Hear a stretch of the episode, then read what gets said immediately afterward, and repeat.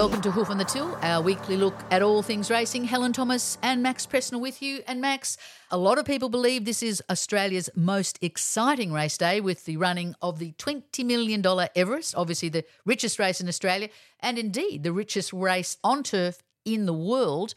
Caulfield Guineas is also being run, one of your favourite race meetings, I know.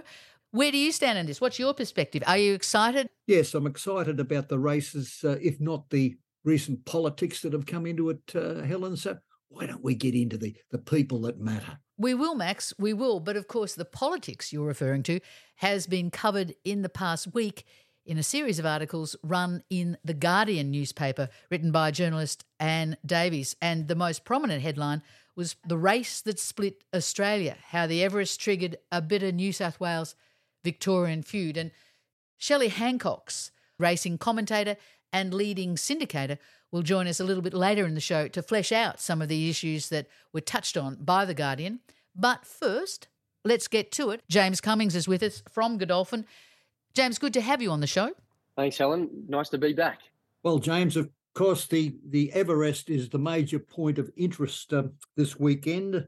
Uh, you've got two runners um, in secret, a mare, about to be the first mare to win the Everest, and of course, uh, the three year old cylinder. Firstly, James, how do you think the three year olds compare with the older horses so far this season? And I know it's only early. Well, it's a difficult question to answer, other than I will say this. Last weekend, I had one winner in Sydney and two winners in Melbourne.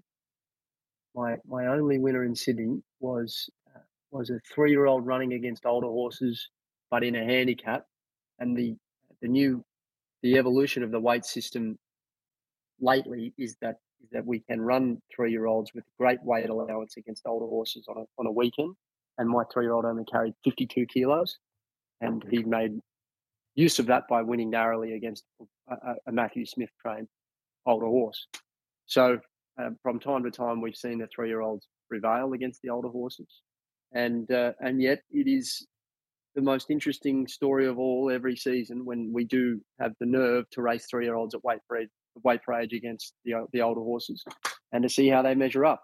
So my best guess is these horses are going to be fine. At the moment in this Everest, we've got three year olds that ran the Quinella in the Golden Slipper, and I think you'll have to wait a long time before you get the opportunity to see that again.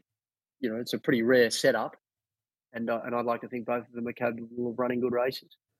James, you've got a comparison as far as the Everest is concerned because Bivouac was a, a very good second to Classique Legend. Now, how would you compare Cylinder to Bivouac? I feel like if Cylinder had Bivouac's run in the Golden Rose, Cylinder would have won that race. And I take no credit away from Militarized because at the end of the day, Militarized, Militarized has won three big ones and Cylinder's run won none. But you asked me the question, I would say Cylinder could have won Bivouac's race. Look, I think look, I think Cylinder's not whilst he hasn't done it yet, uh, he, he's he's got the potential to get to that level. And uh, any supporters of Cylinder are supporting that horse on the on the basis of the, what potential he's he's um, he's promising to deliver on. And uh, and you, you, know you can't help but look at that race and think, well, this is the race he, that he could do it in. And James, is quite a uh, he's quite a horse, isn't he? He's quite a stoic horse because as a two year old, he actually broke his jaw. Now I know that's been reported, but I don't know that we've really taken in what that actually meant for the horse. I mean, yeah, look, that that wasn't ideal, and it was it was covered off at the time. But you know, what you say makes me think a little bit of the quality of the horse that James Harron likes in, in him, and that is that he has he has raced in the hardest races we could find, and he's uh, and he's, he's come through the other side. He's trained on as a young three year old. You know, going hammer and tong in a golden slipper can take it out of a lot of horses, but um, you know, but there he is winning his first two runs back this prep. He was like I, like I maintain, he's a touch unlucky not to go into this race undefeated this prep. James, several weeks ago, you made the comment, I think in the Sydney Morning Herald, that you were urging your team to approach this spring as underdogs. And that, of course, relates to the fact that your number one seed, in a sense, Animo, retired to stud last season. Is that still the case? Is that still your perspective? Yes, we have to. We have to remember that small fish makes fleet eating but we also need to um, go. We need to go for it when we think we've we're in with a chance. And it's the attitude we've taken with this year's Everest. Um, you know, we've diligently planned the preparation of in secret. She's going to arrive here third up with a month between runs and try to be the first mare to win the race. Whilst disheartened with the, the wide barrier draw, we are, you know, we're enthused with the prospect that we've got Hong Kong's leading rider Zac Purton flying over to ride the horse, and uh, and and he he might be able to put her in a position and follow the right horses through to, to be within the um, within the required margin to be competitive in winning the race.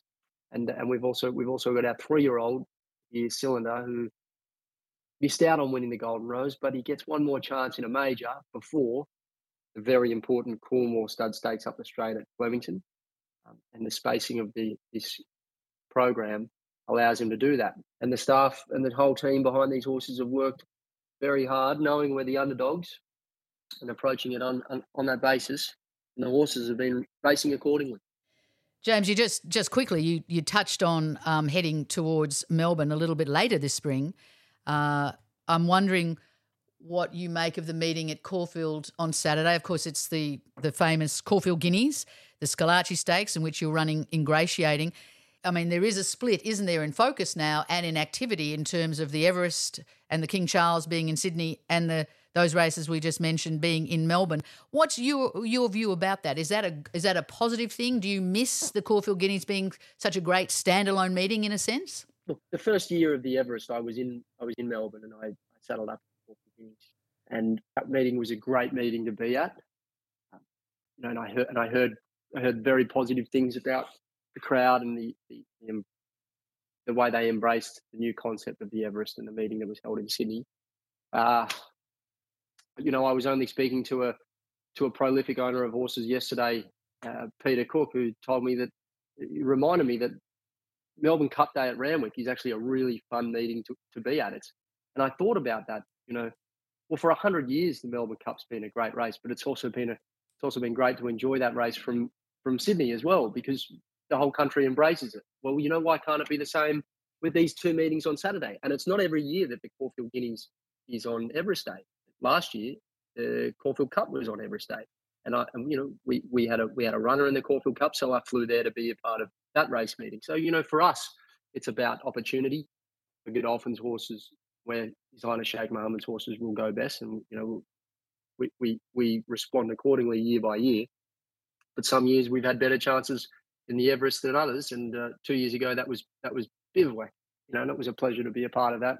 Watching Bivouac run, you know, run a brilliant second there. He backed it up by winning the the, the VRC sprint, the Darley sprint at, uh, at Flemington the start later. So, look, Helen, I think it can work. It's about manifesting some positivity about about the about the entire situation. And yes, these jurisdictions are evidently competing with each other for eyeballs and for for, for betting turnover. Uh, but these um, these races are fascinating races, and uh, and and they you know they're, they're not just competing with each other. Sometimes they're competing against themselves. The Caulfield Guineas, the Caulfield Guineas is a great point. You know, is a great example of that because the ever since the Coolmore Stud Stakes was taken on such prevalence, you know, the Caulfield Guineas has lacked as much depth as it's had in other years. So, you know, that's all that's all interesting, but it's all in the mix. And uh, and as for owners and trainers, that they're, they're everyone's doing their best to you know, maximize the opportunities that are coming their way. And, and for as long as that's the case, that's what we will keep doing. James, as always, good to talk to you. Thanks, Ellen. Well, Max, another major participant in the big race on Saturday is jockey Kerrin McEvoy. He joins us too. Kerrin, good to have you on board. Morning, Helen. Morning, Max. Well, Kerrin, uh, you know uh, uh, more about the Everest as far as being on horseback is concerned, having won three. Classique Legend, uh, one of your winners, of course, is regarded as uh, as possibly winning the best Everest. Uh, what's your opinion on that? Yeah, I think um, he was pretty good that day. He was uh, it was it was a it was a red hot pace, and he, he sat back off them, giving them you know ten lengths at the six hundred. And um, I probably would say that uh, he was probably top of the tree in regards to my three Everests. And um, you know, he was a fantastic racehorse in his own right. So I'm not sure what the, the race rated like in terms of um, the data and whatnot, but I know he gave me a pretty good, a pretty special feel, that's for sure. What do you regard as the major attribute of an Everest winner? I know ability would play a major role, but early speed. But you said Classique Legend got off a hot pace. Yeah, I think it's um, just the ability to finish strongly. Um, you know, I was able to, I suppose, dictate the pace a couple of times on Redzel, and and then Classic was, um, the, you know, the, probably a lucky recipient of, of a really fast pace, which suited him in the in the Everest. So I think being able to adapt and the, you know the key is, is to be a high level sprinter, and you know the the, the Everest is not classif- classified as a Group One, but we all know that it is a Group One, and you know you need a, a top class sprinter to to be able to get the job done. Your Mount Shinzo um, uh, pulled up uh, lame uh, after after his last start. You subsequently barrier trial him. How did he feel in the trial? He felt great, actually. He's a horse that I've ridden a few times this preparation, and um, I've gotten to know him relatively well without having had a race ride on him, and um, he he seems to have seems to have improved. I, feel from from the first time I rode him after the Golden Rose to now. I rode him twice this week, and uh, I really do feel he's he's moving well and, and seems a horse that's happy in himself and injury free, so to speak. So I think um, Chris and his team. I know he's done some some work with his farrier team just to change a few things around and and he was getting a bit of a concussion feel to his heels, and they've uh, amended that now, and he he seems footloose and fancy free, which is which is which is going to be exciting. If he's there in good form, I, I really do feel this horse can run a great race. He's a quality individual, and um, his work this week suggests that he's happy and, and pain free. Footloose and fancy free, Kerrin. Sounds good, mate. Uh, what about the three year olds against the older horses this year?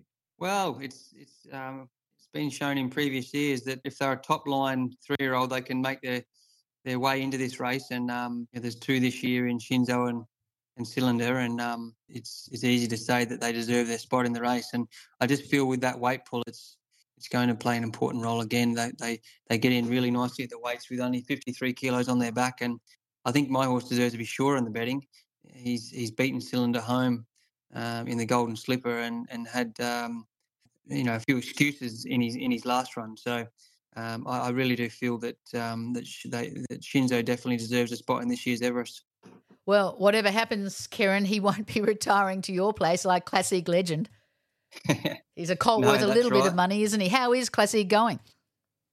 Great, yeah. He settled in fantastic. He's uh, enjoying retirement, and um, he's he's made a few friends with a few of the little ponies there, and the kids have had a few rides on him, which has, has been great. He's he's a, he's got a lovely temperament, uh, Classique Legend, and um, I, I, always enjoyed riding him just just purely on the fact that he was a gentleman, and and it's, it's, it's it is a great feeling to have him at home now, and and to see the kids riding him around and enjoying him is is, is even better.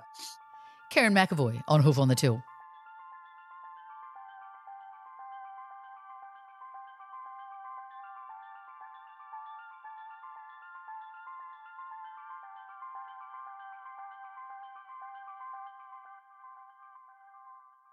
And talk about significant players, Max. Another mare who's trying to become the first mare in the history of the Everest to win the race is alcohol free. She's owned by Yulong and Sam Fairgray, who's the Chief Operating Officer with Yulong, joins us now. Sam, good to have you with us. Thanks, Helen. Uh, great to be uh, on the show. Now, let's just remember, or let's just recap this mare's quite brilliant career in Europe and also the fact that she sold just, it's not even quite a year, is it, for 5.4 million guineas at a Tattersall sale last year? Yeah, she's uh, obviously she was a fantastic uh, and still is a fantastic racehorse, and uh, she became available for sale. And uh, it's not it's very rare for um, yeah fillies of her uh, quality to become available on the open market. And uh, Mr. Zhang thought it was a great opportunity to um, to add her to um, our racing and eventually broodmare band. Let's look at her role in the Everest, if you like. I mean, it wasn't always clear that she was actually going to run. I mean, you were obviously, uh, you had a couple of options, not just with the slot itself in the race, but also for her going forward.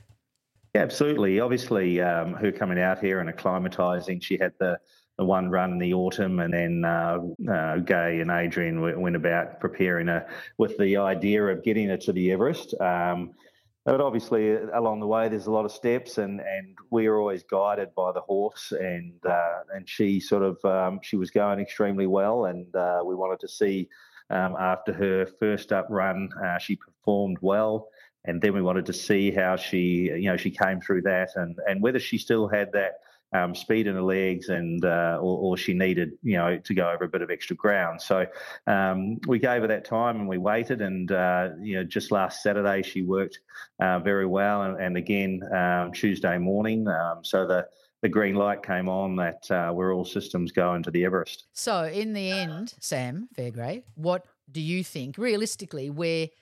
Do you think she will finish on Saturday? Look, it's going to be all about the speed in the race for her. I think. I think um, you know, as long as there's plenty of pace on early, which generally in these big races there are, and she'll uh, she'll find a nice spot. I think just beyond midfield, and uh, they'll be uh, knowing that she's uh, she's there in the last hundred metres because I think she'll be hurtling home. Well, she's certainly in good hands. I mean, the trainers may not have won the race yet, but the jockey certainly has, Craig Williams. Absolutely, he's uh, he's won it and, and uh, been runner up, um, and uh, obviously very very hungry after uh, being uh, removed from uh, the. what would have been probably one of the favourites this year. So, um, you know, he's he's a fantastic rider.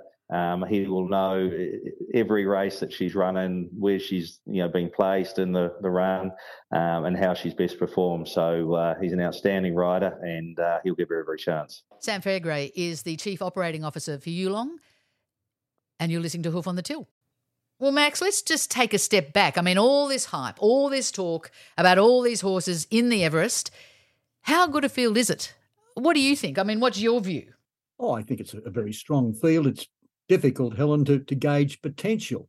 But somebody that can give us a, an insight into the figures and the potential is Dan O'Sullivan. And I believe we've got him online. Hi, guys. Dan, how strong is the Everest this year?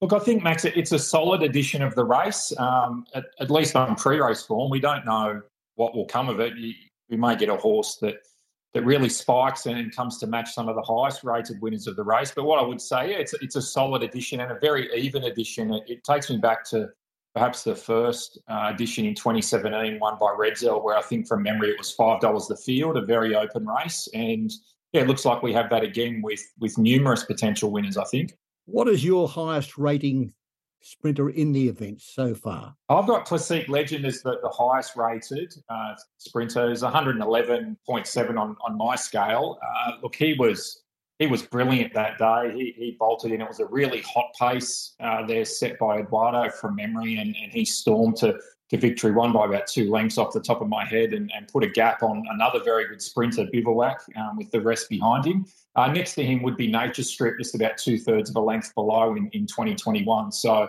at the moment, those two stand out as, as clearly the, the two best winners we've seen of the Everest in, in the six running so far. How does the Everest rate with the other great Group One sprints in Australia? Oh, look, it's right up there. The TJ Smith has, has long been uh, probably the highest rating sprint race in Australia.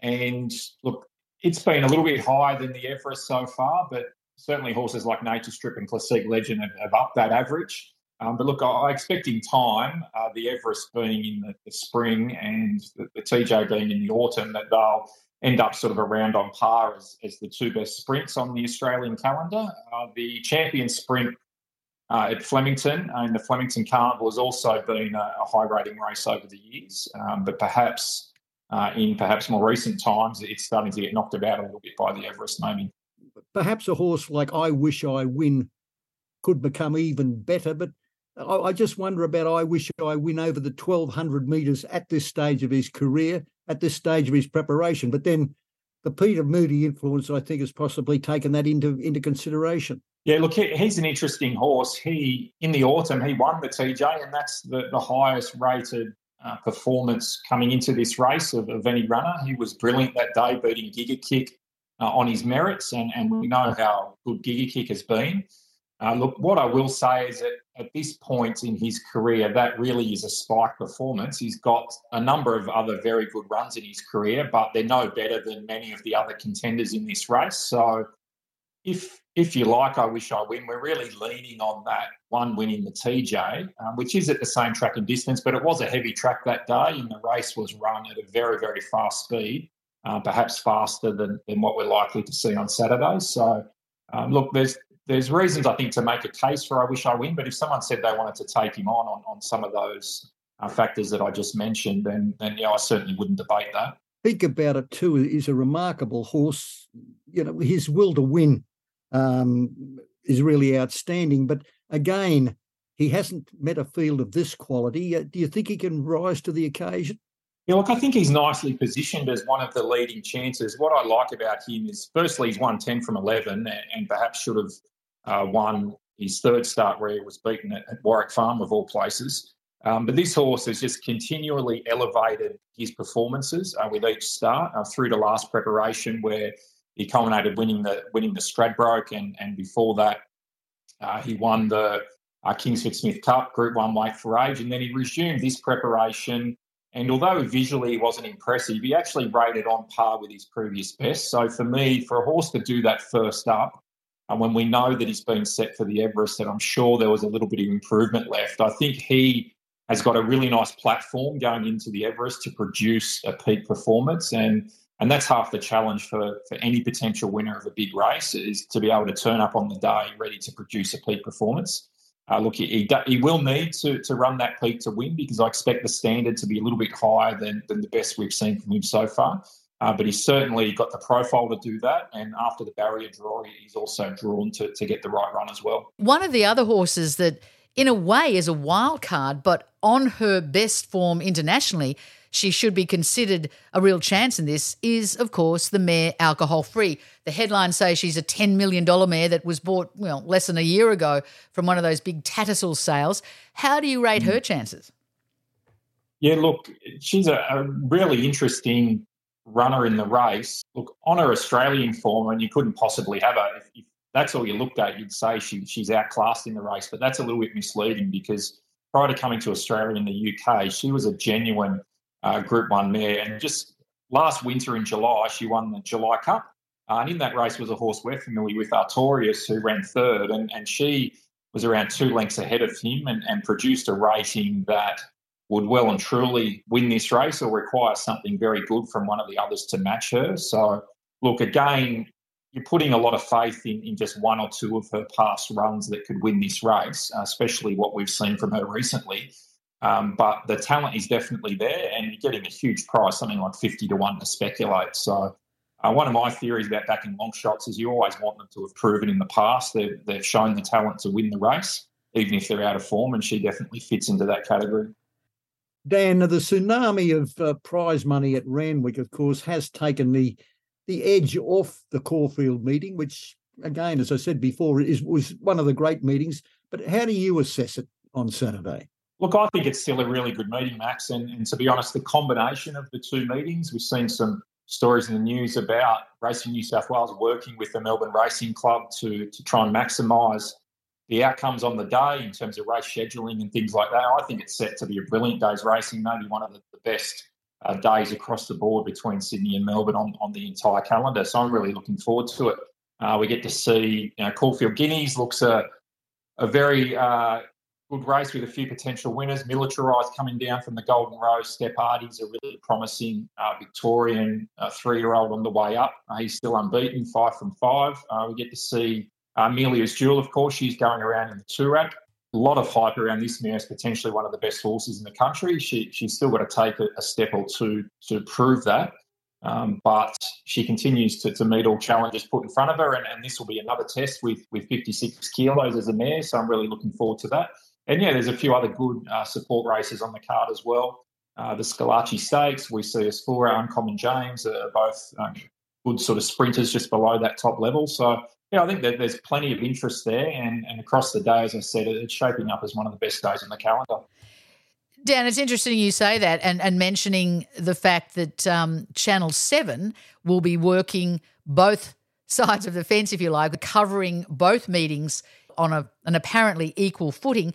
And yet, the Guardian was reporting within the last week that the the Everest is the race that split the nation. Maybe this day could be the race in future that gets every all the parties back to the negotiating table. Yeah, well, look, it's, it's there's no denying it's become a massive event, the Everest, in terms of public interest and, and even punter interest. And and the Melbourne Racing Club have made a point that um, on, on the days that they've shared with the running of the Everest, that you know lifted their meeting as well in terms of wagering turnover. So look, I, I personally have no issue with individual states sort of pursuing their, their own goals. That they're responsible for maximising racing for their participants. But it also makes a lot of sense on days like this for the parties to get together and, and chat and sort of work out how they can, you know, maximise outcomes for, for both on the day. So, yeah, I think it's really good to see that they've done that on, on this occasion for this big day. And, yeah, it'll be interesting to see how it comes together on Channel 7. I think um, based on what they've done in the past, I think it should be, yeah, great days viewing for, for punters and just anyone that has an interest in racing, whether you're betting or not. Dan O'Sullivan, thank you so much for your time. My pleasure. Dan, of course, is from the Ratings Bureau on Hoof on the Till.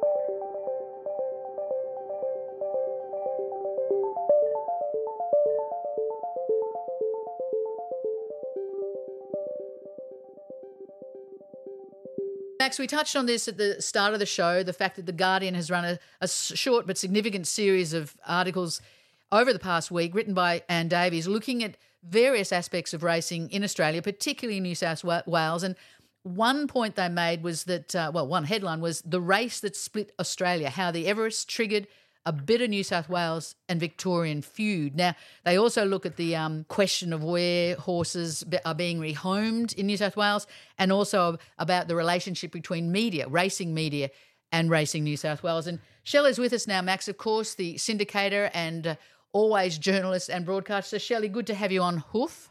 Thank you, Helen, and good morning to you and Max. And what's your perspective on that? Is that a fair headline, Shelley? Has the Everest become, or is it the race that split Australia? I certainly think uh, Racing New South Wales, under the direction of Peter V'landys, have done an amazing marketing job. I don't know that it's a race I admire particularly, given that the way it is set up, but um, it's trying something new and it certainly has garnered publicity, although just looking at tomorrow's program at Randwick and uh, Caulfield, they're both great programs and there's a lot of money at stake. But the most interesting program is at Caulfield because there's such a variety of horses, ages, distances, where at Randwick you start off with the St Leger, uh, which has no stakes reference, and it's a half million dollar race, and then things deteriorate rather, and you, you've got three races over 1200 and one over 1300. You do have the King Charles, but it does appear that there's a, an agenda in New South Wales to try and uh, diminish the value of stakes races. And I would even say, in particular, the, those that pertain to fillies and mares. So it looks like an anti-breeder move to me. Shelley, look, I take your point about Caulfield, and I, I, I do think it's a fascinating meeting. But uh, look, Peter the Great has built up or contributed to the, the improvement of this meeting. Once upon a time, we would all be down at Melbourne for the Caulfield Guineas meeting because that's where that was the heart of racing, and it's still a vibrant centre. But he's built this this program up like you. I'm not overwhelmed in the Everest as a race. It's a Group One standard sprint, a great promotion, but it has everybody in Sydney talking about Sydney racing, betting on Sydney racing, and V'landys's moves. You might have a point about um, this, uh, the the overall programming and some of the races at Randwick, but by gee, the King Charles III is a good race too, and, and it's a 1600 metre race, the best mile in Australia. Mr. Brightside's there. I, I do think that the improvement in Everest Day and this weekend's program is an example of it. Racing is the winner here. Oh, Max, I, am not disagreeing that racing is the winner, and it, it, it's just that for so many years, um, you and I have been at Caulfield on Caulfield Guineas Day, and it was always a fabulous, fabulous start to the, the, the real start to the spring carnival here. And now we have everybody split between states. Well, not everybody. We have a lot of people split between states because of the money being hurled around in New South Wales, and I seriously worry about whether it is sustainable to um, keep hurling money at these pop-up races. Well, again, it's uh, the money. The money tree can wilt over time. I, I always remember when the AJC had to cut prize money, and the spokesman Jack Ingham said, "Well, you can't pull your socks up if you haven't got any."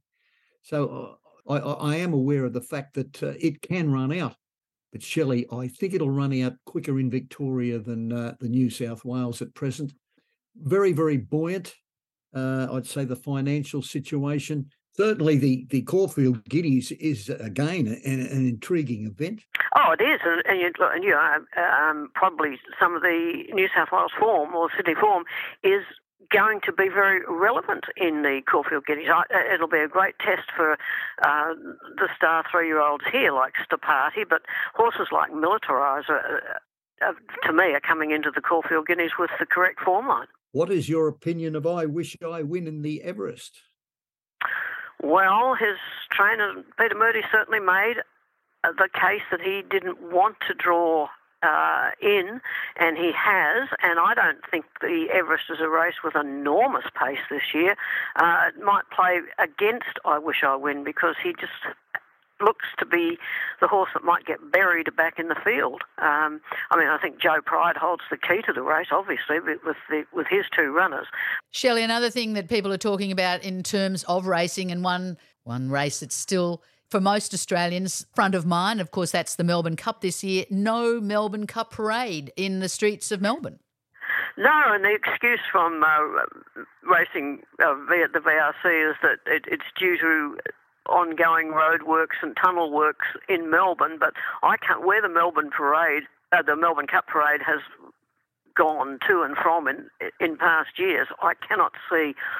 Uh, that there's any real impact from the current roadworks and construction works in Melbourne.